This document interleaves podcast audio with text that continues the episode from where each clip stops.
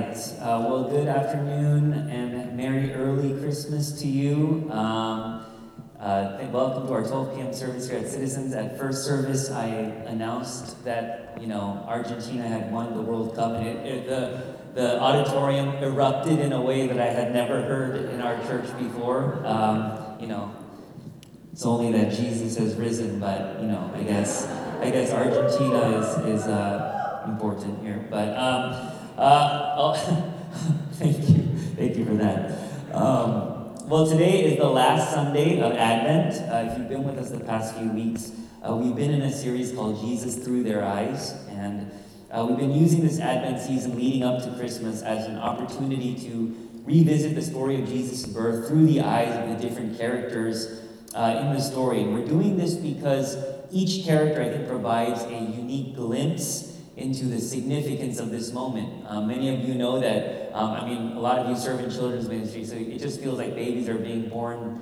uh, on the daily these days. But um, one of the things I love to do when I go visit families who just given birth um, is I always ask both the mother and the father what that day was like, and I ask them to retell the story from their you know perspectives. Usually a lot easier for the dad, you know, but um, all, all this to say, when, when you hear from both perspectives, it really gives you a fuller picture of the beauty of that moment of bringing the child into the world. And, um, and so in week one, we looked at this story uh, through Mary's eyes and then through the eyes of King Herod. Um, then last week, we looked at it through the eyes of Jesus' earthly father, Joseph.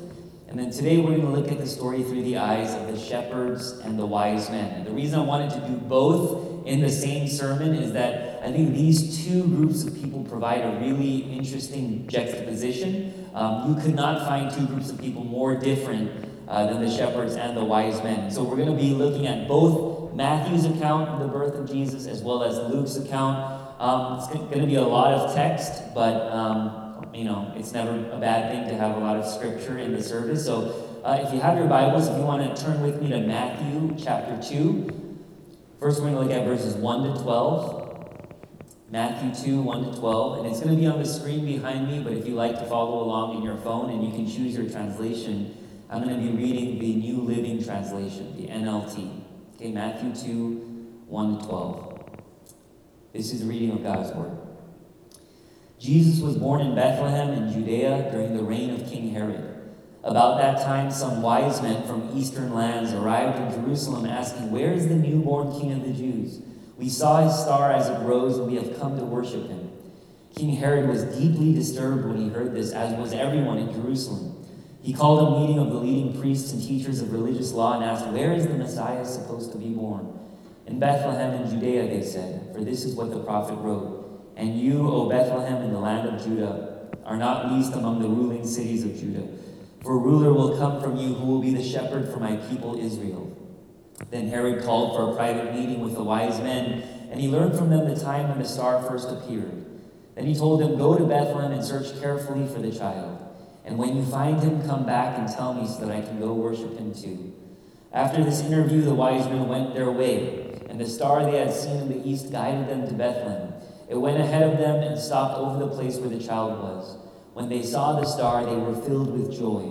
They entered the house and saw the child with his mother Mary, and they bowed down and worshipped him. Then they opened their treasure chests and gave him gifts of gold, frankincense, and myrrh. When it was time to leave, they returned to their own country by another route, for God had warned them in a dream not to return to Herod. Amen. And then we're going to uh, move over to Luke chapter 2. And then we're going to look at verses 8 to 20. Luke chapter 2, verses 8 to 20. That night there were shepherds staying in the fields nearby, guarding their flocks of sheep. Suddenly an angel of the Lord appeared among them, and the radiance of the Lord's glory surrounded them. They were terrified, but the angel reassured them.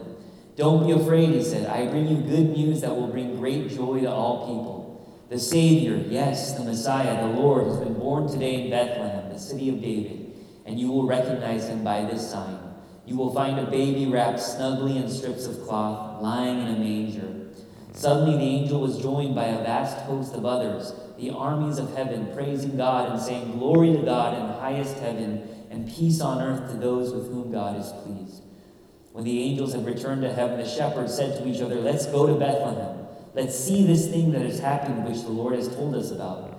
They hurried to the village and found Mary and Joseph, there was the baby lying in the manger. After seeing him, the shepherds told everyone what had happened and what the angel had said to them about this child. All who heard the shepherd's story was astonished. But Mary kept all these things in her heart and thought about them often. The shepherds went back to their flocks, glorifying and praising God for all they had heard and seen. It was just as the angel had told them. Amen. Let me say a prayer for us as we begin. Gracious God, may the words of my mouth and the meditations of our hearts be pleasing to you. Would you open our ears and our hearts to receive what you would have for us today? We give this time to you. In Jesus' name we pray. Amen. Amen. Um, I'm going to talk about each uh, of these two groups, the shepherds and the wise men. We'll start with the shepherds. Uh, the shepherds were the bottom dwellers of Israelite society. Okay, because we don't live in the ancient Near East, I think we kind of have this romanticized view of who shepherds were. We think about old gurus, um, you know, walking peacefully, tending their flocks.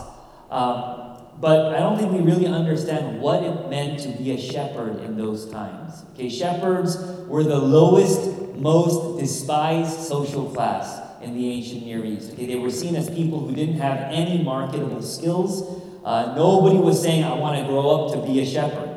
Okay, you became a shepherd when you had no other prospects or options. You were out in the field all day. You were constantly exposed to the elements. Uh, you smelled like sheep. It was a horrible job. Uh, shepherds were poor, uneducated. They were at grave risk of death at any moment. And it wasn't just a physical toll, it was a, a deep emotional toll as well. You know, because of the demands of their flocks, shepherds, they couldn't regularly go to the temple and observe all the different hand washing and cleansing rituals and rules that would deem them clean in the eyes of the Jewish law. And, you know, nowadays, if work, something comes up at work or something comes up with our kids, circumstances come up all the time on a Sunday and we have to miss a few Sundays, nobody's going to say anything. It's not a big deal. But you have to understand that back in those times, the temple was the absolute center of all of life. It was the locus of all activity and belonging. And so without it, you didn't have community. It was a lonely existence. You know, if someone misses church on Sunday these days, I might go up to them and say, like, rough night yesterday, bro, you know, and they're like, ah, you know, they kind of, kind of ashamed and stuff, you know, but it's cool, it's cool, you know, no, no one's judging anyone. If you were in church for a couple of weeks back then, it said something about you as a person, right? Because it meant you weren't getting proper restitution for your sins. Because every week you would go and you were supposed to confess your sins and get proper restitution. So it meant there was something up with you. And now you couldn't be trusted. You were dirty. You were full of shame. Right? And so this is why shepherds, you know, they, they, their testimony wasn't even admissible in a court of law because people saw them as people who couldn't be trusted. Their word couldn't be trusted. If you were a shepherd, it basically meant you weren't going anywhere in life. Okay, this is the detail that you absolutely leave out of your hinge profile. Okay, like, you know, this is the thing that you say after you get married, and you're like, Tripja, you know, I'm a shepherd. You know, uh, yeah, I, I feel like, yeah, I said this the first time. I feel like, you know, so there should, there could definitely be a job for people who consult other people on how to create good dating profiles. I feel like you would make a fortune because some people just don't know. They, they overshare, put a lot of wrong, bad information on there. Anyways, that's, a, that's another sermon another day, okay? Um, all this to say, many people in those times said it was better to be a beggar than to be a shepherd because at least you didn't have to work for the very little you had. Shepherds did not expect much to come from their lives when the whole world has labeled you as unworthy, incompetent, and incapable. At some point, you start to believe it. Right? There's so much research right now being done about the significant impact that the labels that we're given as children, how much that, that makes an impact, and how much that shapes us even as adults. Okay, there, there's, you know, and they've done so many studies about this, and you know, even as a parent, it's really easy to just walk around and be like, You know, this is the athlete of the family. You know, she's definitely the leader of the bunch. Um, but but there, there's so many studies being done right now. When those people get older, they actually start to grow into these labels. They actually start, these labels start to become reality. I'm sure many of us, you know, unbeknownst to us subconsciously, some of the ways we were labeled by our authority figures, by parental figures in our lives, we don't even know it, but you're like 20, 30, 40 years old, and all of a sudden you're like, oh my gosh, I've become that person. You know, that has become a reality for me. And the idea is that if you're identified in a specific way your entire life, whether it be behavioral, emotional, even physical, you start to believe it for yourself. You know, this past week, um, I'm sure many of you saw the video of the Purdue chancellor making kind of an offhanded um, impersonation of the Asian language. Um, and I saw a lot of posts about it, and people were understandably very angry. People were sharing it with me. And if I'm being completely honest, I saw it, and it didn't even faze me because I'm so used to seeing that. You know, like I, my whole life, I, you know, like someone would drive up next to me in the car next to me and yell ching chong, you know, and, and do this with their eyes. You know, and it, it just, like, it, it was so commonplace, even in a place like Southern California, where it's full of Asians. You know, and it just became, I just became so used to it. And as I started to reflect on why it didn't garner as much of a reaction as I thought it would, I realized I had just adopted the label. I had just adopted the stereotype. That was just reality. There wasn't, it wasn't something outside of reality. And so for these shepherds, it's not just that the world sees them a certain way, it's that they now see themselves in that same way. Okay, there's something, there's a shift that happens when your whole life everyone is saying you're unworthy, you're inadequate, you're at the bottom. You start to believe it yourself. Okay, so this is the shepherds. But then you have the wise men, okay, also known as the magi. Now, we typically think there were three because of all the songs, We Three Kings, or, you know, the three wise men, and because they brought three gifts. There's actually nothing in the text that tells us there were three. We don't really know how many wise men there were, but what we do know is that whatever the shepherds were, the wise men were the complete opposite. Okay? These are the people at the very top of the social hierarchy, the richest of the rich. These were men with status who were well educated, hence why they were called wise men. These are people with privilege and access to opportunities shepherds could only dream of. Okay, the fact that these magi had the ear of King Herod you know, tells you how powerful and influential they are. If you, if you remember in the story, they go to, somehow they're able to go to King Herod and directly ask him, "Where is the newborn King of the Jews?" The fact that they have that relationship with the King tells you how powerful they are. These were people who were the prophets, the scholars, the priests, the professors. These were people who expected life to be good who expected to be happy and well fed and secure, who expected to be successful and great. And, and I'm just going to take a guess here, but I would say the vast majority of us here at Citizens relate far more with the wise men than we do with the shepherds. But on this one fateful night, 2,000 years ago, these two groups of people who could not be more different, who would never be caught dead in the same space together suddenly find themselves walking in the same direction. You know, we see this, you know, even with the World Cup, right? You look in the stands when the camera does a pan across all the stands.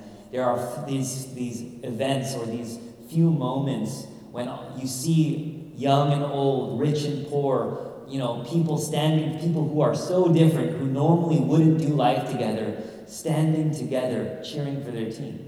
Right? I was in Philadelphia in 2008 when the Phillies won the World Series, and it was a big deal because Philadelphia hadn't seen a championship in sports in like I think it was over 30 years or something.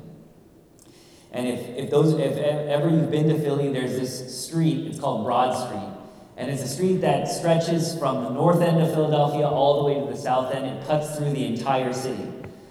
And depending on what socioeconomic class you're in, there are certain parts of Broad Street you're told you should avoid, and there are other parts that you should, you know, those are okay to hang out in. You know, and you have, um, you know, Broad Street cuts through Center City, which is home to some of the wealthiest in the country.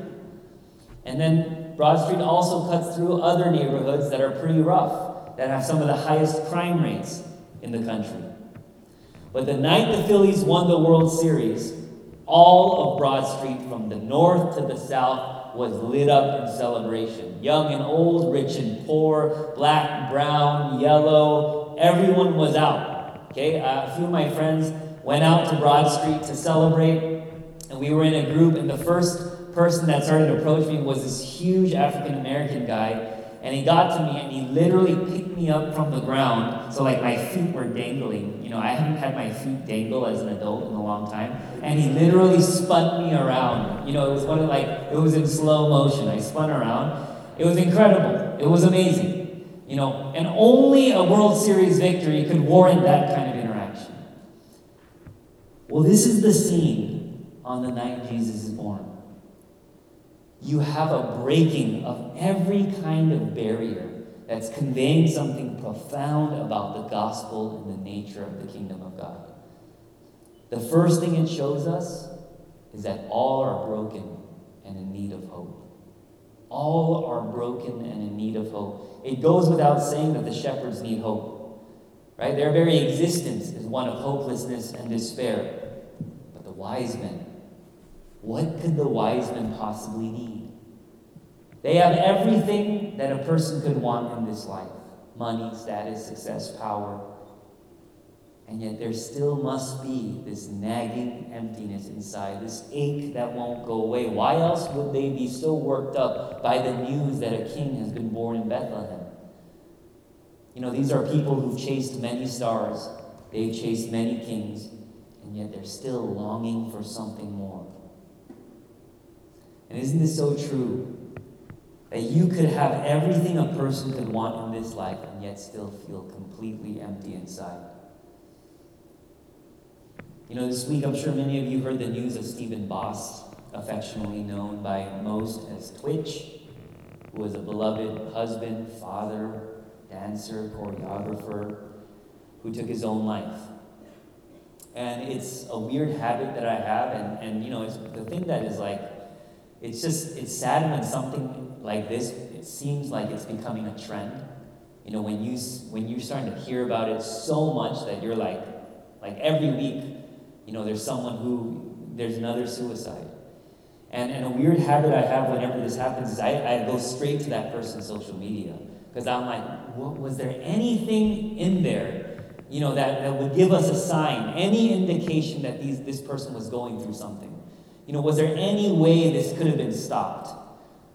And, and literally, like clockwork, you know, I go to Twitch's Instagram page three days before he takes his own life. There's a video of him smiling ear to ear, dancing with his family, getting ready for the holidays, talking about like a Christmas sweepstakes they're having. You would never know. You would never know. How could someone who had what by every measure was a beautiful life feel he had nothing to live for. And you're reminded when these things happen that everyone is broken. Everyone is searching for something more, something beyond what's right in front of them. You know, I think some of us understand this already very deeply.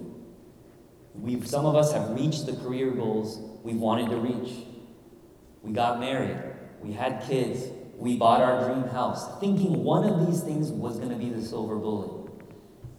And yet you know that there's still something missing. There's still like a stomach level sadness that we feel. You know, a book I quote regularly at Citizens is a book by David Brooks, New York Times bestseller called The Second Mountain. Would recommend it. And in it, Brooks illustrates life as being a journey through two mountains and he says the first mountain is a life that's focused on building the ego and defining the self. So you get out of school, you start a career, you buy a home, you begin climbing that first mountain. And the goals on this first mountain are the ones that are given to us, that are endorsed by the culture we live in. So to be a success, to leave a legacy, to, to make your mark, to experience personal happiness. But he says everyone who gets to that to the top of that first mountain, and some people, especially these days, get to it really early in life. They get to the top of the mountain and they find that view deeply unsatisfying. And he says it's only when they recognize that there's a second, bigger mountain that's actually their mountain to climb that one can discover life as it was meant to be lived. And he says, on this mountain, we move from self fulfillment to pursuing a purpose that's bigger than the self. But the most tragic thing about this is that so many spend their entire lives simply climbing the first mountain, not even realizing there's a second mountain that awaits them. You know, if you're not a Christian and it's your first time in church, you know, we want to welcome you. Um, we're glad you decided to check out church or give church a try. I know that especially in the holiday season, you know, it's a time when people are, you know, they're curious. You know, they want to know what this season is about. We're happy you're here. But, but maybe you're here because you're starting to see the matrix for what it is. Maybe you're starting to kind of come out of that. And the things that, you know, maybe you've experienced some grief or some circumstance that's making you realize that the things that once made you happy and the ones that satis- the things that once satisfied you aren't doing it for you anymore. And maybe like the wise men, your whole life has become this never-ending search for significance and meaning and home. Well, the Bible tells us that there's only one who can fill that void in our hearts, and it's not a person, it's not a job, it's not a degree, because our hearts weren't made for these things. St. Augustine in his Confessions has a great quote. He says, You have made us for yourself, O Lord, and our heart is restless until it rests in you. You have made us for yourself, O Lord, and our heart is restless until it rests in you. Anyone here feeling restless? Anyone here tired of the rat race? Anyone here burnt out and exhausted? This story is an invitation to follow the star that leads to Bethlehem. It's an invitation to come and rest in Jesus. So that's the first thing. It shows us that all are broken and in need of hope. But not only does the Christmas story remind us of that, it also reminds us that all are dignified and welcome in the kingdom of God. That all are dignified and welcome in the kingdom of God. The world of the ancient Near East obviously was a different world than the world we're living in now, but in many, ways it wasn't so different. Um, in that time, wealth and power were concentrated in the hands of a few. There was a clear division between the haves and the have nots. Uh, and if you were at the bottom of the food chain, it was nearly impossible to make your way up to the top. Okay? And what this story tells us is that all those barriers are broken in the manger of Jesus. All are welcome at the table. Nobody gets left behind in the kingdom of God. All are offered the same acceptance, the same love, the same freedom, the same God.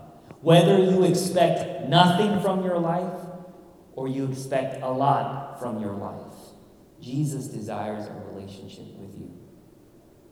Whether you have plenty or you have little, Jesus desires a relationship with you. And it's what I find really interesting is that at the end of this story, when the shepherds meet Jesus, it's not like they go and stop being shepherds. This is how a lot of people view Christianity. You come and experience a relationship with God, and all of a sudden your life will change and your circumstances will change. It's like a lottery ticket, and now you'll be prosperous. You'll finally get all the things that you desire. But in the story, the shepherds meet Jesus, and they're still shepherds. By most measures, their life circumstances haven't changed that much. They're still in poverty. They're still at the bottom of the food chain. But one experience with Jesus, and it says these same people who once had nothing to live for they go back to their flocks, glorifying and praising God for all they had heard and seen. all of a sudden, these people who had believed the lie that their life had no meaning and purpose walk away with a greater sense of meaning and purpose. You see, a relationship with Jesus doesn't always mean our lives are going to be easy, but when you experience the rest and the peace and the joy of knowing Christ and being known by Him, there is nothing you and I will lack. Nothing. Now, some of you, like me, when I first read this, might be saying, well, that's kind of not fair because, so you're saying the wise men got to be wise men and they got Jesus, the shepherds, they only got Jesus. You know, it's like, I think both got Jesus, but nah, I'd rather be a wise man. You know, if, some, if you told me, like, I could be a millionaire and be Christian, I, give me that, you know? And so a lot of times when you read this story, you're like, okay, it's great that the shepherd's life circumstances didn't change that much, but it feels like they got shafted. And to that, let me just say this I don't believe God plays favorites, meaning the invitation to know Him is available to everyone. But I do believe God shows particular favor to the weak, to the marginalized and the oppressed. He says, Blessed are the poor, for theirs is the kingdom of heaven. He said, Blessed are those who mourn, for they will be comforted. There's something about suffering and pain that draws us closer to the heart of God. Why do you think God chose to come into this world as a homeless nomad? Of all the careers he could have chosen, why did he choose a blue collar job? Why do you think he chose to be born in a feeding trough? Why do you think he, he wanted it so that the culmination of his life would be the humiliation of a cross? He's saying, I love everyone. But if there's anyone I want to identify with, it's them.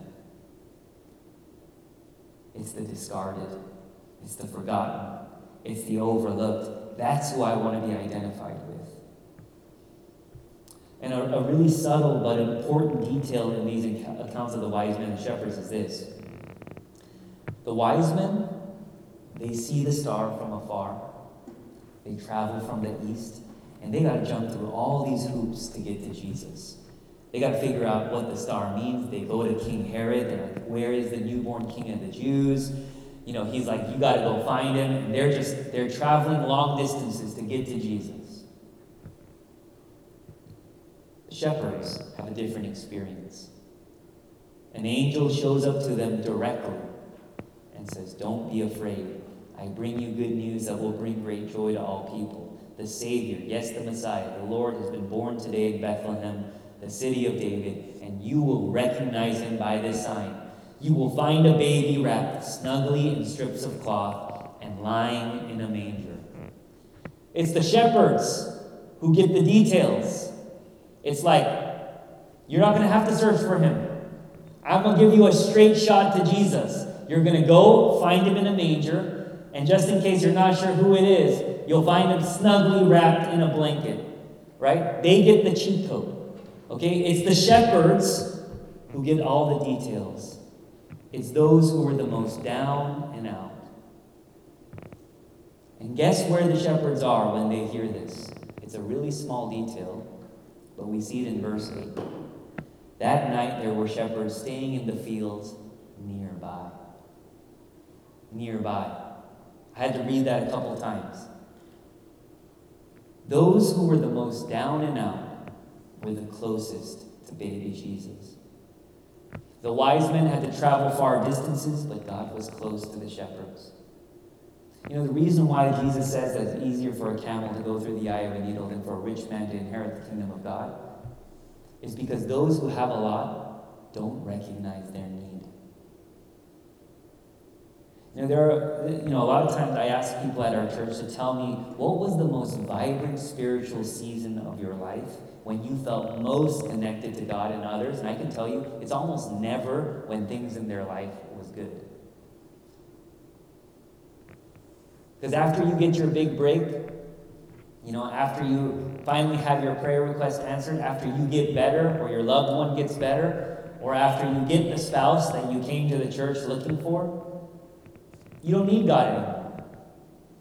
And so, a lot of times, it's those people who somehow feel disconnected to God and, other, uh, and others. Ironically, you get all your prayer requests answered and you feel a longing. But I find that it's those who are in grief,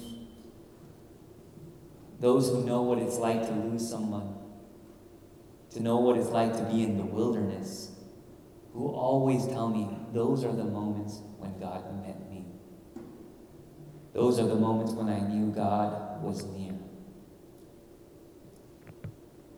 And for those of us this morning who identify with the shepherds, who feel inadequate, unworthy, or useless, maybe you're lonely or you're grieving, I want you to know that this story tells us that Jesus is nearest to you.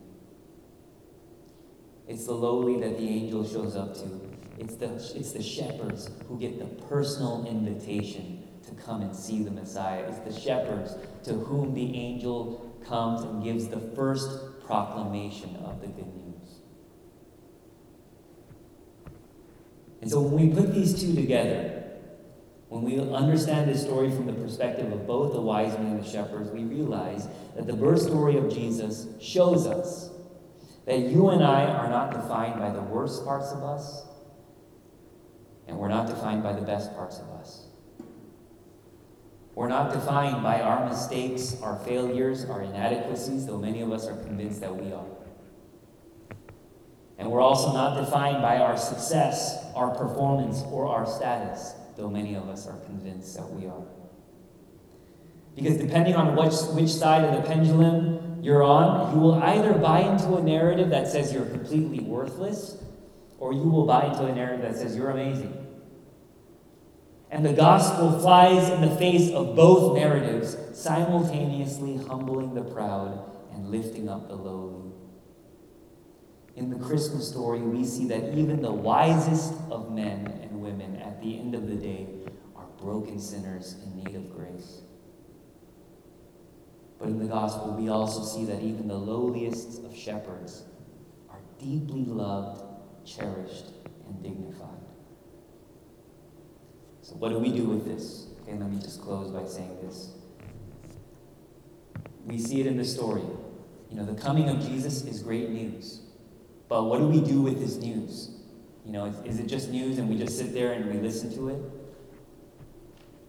This is news that demands a response. You know, when you hear the news that you're going to have a baby, I don't know anybody, eh, you know, that finds out they're going to be a mom or dad and just walks away from that news. No, it's news that demands a response. It changes everything. You tell your friends, you begin to reorganize your home, you make a couple trips to IKEA, you start to clean out the closet, you know, you start to rearrange everything in your home to get ready for this baby. It's news that demands a response. When you hear the news that a family member has been diagnosed with a terminal illness, you can't just walk away from that. And anybody who's ever experienced getting the news that their mom or dad or a loved one has cancer can testify to this. In that moment, something that was important to you literally 10 minutes ago isn't important to you anymore. Because it changes everything. You're like, okay, what can I take out of my schedule so I can take care of my parents? You're like, you're, you're not even thinking along the lines it because it's news that demands a response. And we see this in both the wise men and the shepherds as they behold the baby Jesus. The wise men come with expensive gifts. We read that they came with gold, frankincense, and myrrh. And the moment they enter this house and they see this mother holding the Savior of the world in her arms, it says they bowed down and worshiped him and gave their gifts as an offering. They understood that what they were holding in their hands, as valuable as these things were, were rendered worthless in the presence of the Messiah. And so they laid them down as an offering of worship. Now, the shepherds, they didn't take anything because they couldn't afford it. They had nothing to give. They went with empty hands. And yet, even the shepherds, upon seeing the beauty of the king, leave that place. And what do we read? They told everyone what happened. Those who had money and gifts and resources to give, gave them. Those who had nothing to give still gave what little they had. It reminds me of the woman in the Gospels who comes to Jesus with an alabaster jar full of perfume and she breaks it over his head. And everyone at the table is like, What are you doing? That is your most valuable possession. Are you crazy? Like, why would you give that? Why would you break that? There's so many more things that that jar of perfume could be used for, but the woman's like, I'm not even thinking along those lines. Because there is nothing I can give that could possibly repay this man for what he has given to me. She's like, I have, is there anything I can give? I have this alabaster jar. It's broken. Laying it down as an offering of worship. This is what worship is. It's a posture that says, Everything I have is yours. My time, my money, my resources, it's a heart that says, What do I have that I can give to the one to whom I owe my life? Romans 11:35 says, "Who has ever given to God that God should repay them?" In this season that can become so consumeristic, can be so much about what we receive. We read this story where you get these people who they're like, "What can I give to this baby?" because of what this baby is worth. And so, whether we're like the shepherds, feeling like we have nothing to offer, or we're like the wise men who've been given so much in this life. You know, maybe you're looking back on this year and you're like, I've been so blessed, actually. You know, and I have a lot, and God has really blessed me. Regardless of which side you're on, we're called to worship. We're all called to lay down our treasures and our lives because the birth of Jesus demands a response. All are welcome in the manger, and all are called to worship. Let's pray.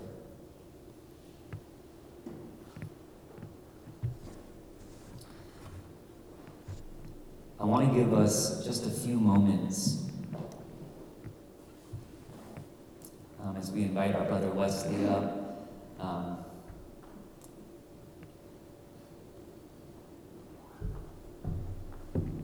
and I want you to kind of reflect on, on who you resonate with in this story. Maybe some of us, again, we feel like the shepherds. We're carrying here in here some baggage from the past. We're carrying in here feelings of worthlessness um, lost and, you know, feeling like uh, hopeless about the future. Or maybe we come here today like the wise men, and things are pretty good. You know, there's nothing much to complain about. You know, we're healthy, our, our loved ones are healthy, job is okay, but yet there's still that nagging thing inside of us. There's that nagging ache where we know something's not exactly right, or we're still longing for more. And I want to just give us a moment to come, to lay whatever it is down, to lay the parts we're most proud of and the parts we're most ashamed of, and lay it down at the feet of Jesus to be reminded that our, our identity is not in the worst parts of us and it's not in the best parts of us, but in who Jesus is and what he has done. That our identity is that we are loved.